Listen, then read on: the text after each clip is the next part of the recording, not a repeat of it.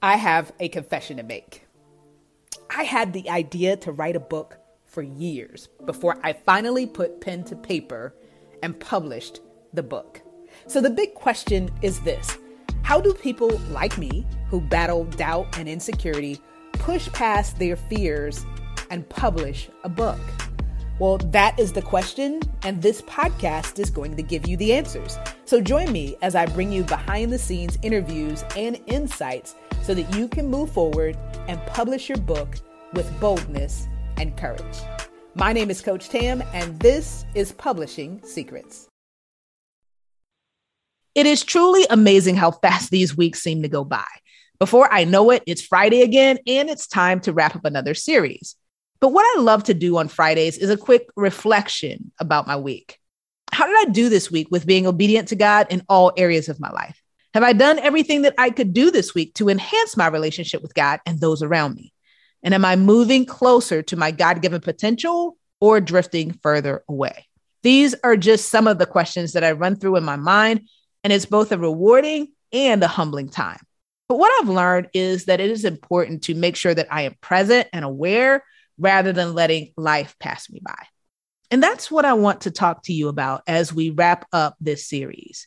I want to challenge you to reflect because it's so easy to get into a passive mindset, especially when it comes to getting your book and your message out there and building your business. It's so easy to say that right now is crazy and later in the year will be better. You could even be telling yourself, I'll just wait until January. And that's when I'll really start pushing myself. But here's what I need you to consider you are going to reach a time when there is no more next year. Let me say that one more time. You are going to reach a time where there is no more next year. We don't know how much time we have, so we have no time to waste. We, we have no idea when our time is up, and yet we're often guilty of acting like we do. Am I describing you when it comes to your book and your business? Have you been putting off what you know you need to be doing, like applying the secrets that you have been listening to? If so, my question to you is how? How is that serving God and the community? My next question is why? Why are you not learning the skills that will impact your life and others for years to come? We're talking about leaving a legacy. These are powerful questions that can also be uncomfortable because it requires to face our weak our us to face our weaknesses and shortcomings. But at some point you have to. You have to start stepping into the role that God is calling you to fill and that desire to be all that God is calling you to be has to be bigger than the temporary discomfort of facing past excuses. Listen, our society has taught us that things should be easy, that everything should just happen and you should be good at things right away. I don't know about you, but I've never seen that anywhere in the Bible. I've not seen God promise that his path would be the easy path. As a matter of fact, it is often the opposite. And I've learned that that's good. It may not feel good, but it's good for us. The harder path often brings us closer to God because we have to learn to trust and depend on Him. Is it finally your time? Are you ready to step up and take action that is in alignment with what you have been called to do? Are you done sitting on the sidelines watching others move forward while you keep saying to yourself, someday I will do it? If you are, then it is the perfect time to take the next step.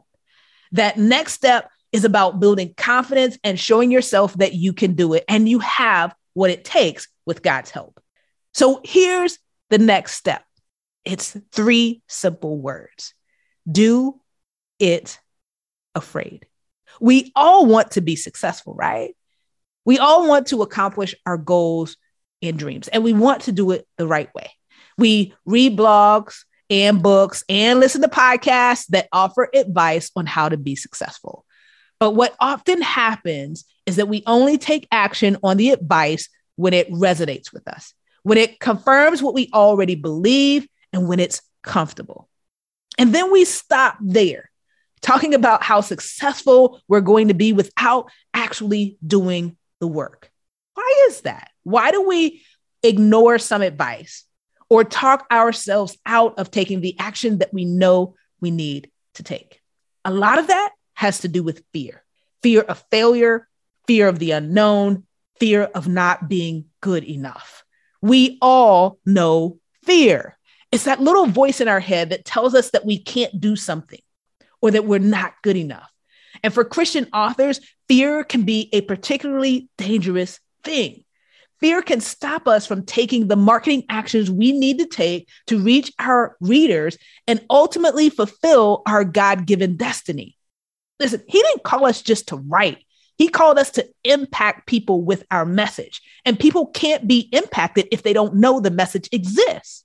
As Christian authors, we have a responsibility to speak out against injustice and to share the hope of the gospel with a broken world. If we let fear control us, we miss out on so much of what God has for us and we hold up someone else's deliverance. Someone is waiting on the message that God has given you. So it's time to overcome fear and take action anyway. If you're asking yourself, Tam, how do I do it? I have three pieces of advice for you today. First, remember who you are in Christ.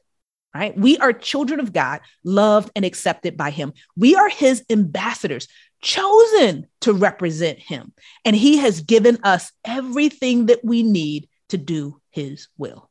Second, you've got to trust that God is in control. He knows what's going on in the world. He has a plan for you, your book, and your message. And if you trust Him, He will help you to accomplish that plan.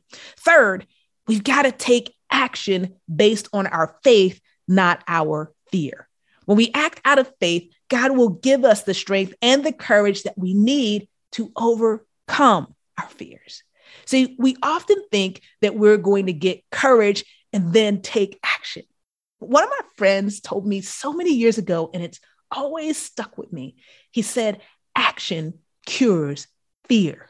Some of you are waiting to feel like doing it and to feel motivated and to have the strength before you start doing it. And I'm here to tell you that it's the reverse. Action cures fear.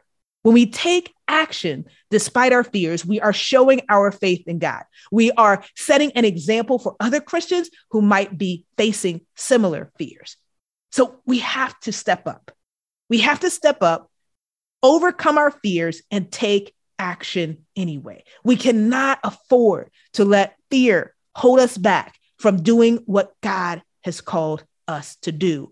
Action cures fear. Stop waiting to feel confident and choose to act, and the confidence will come. Let's take action and trust that God will be with us every step of the way. It's time for us to be the change that we want to see in the world. Well, I hope that you have enjoyed this week's episode of Publishing Secrets, where our mission is to inspire you to write, publish, and profit in a way that honors God. If this episode has been a blessing to you, go ahead and hit that subscribe button, then rate and review. And if you want support in your journey, whether you are a current author or an aspiring author, then join us on Facebook in the Christian Authors Network. Wherever you are in your journey, we have the best next step for you. So join us there and get the support that you need to make the impact that you have been called to make. Until next time, God bless.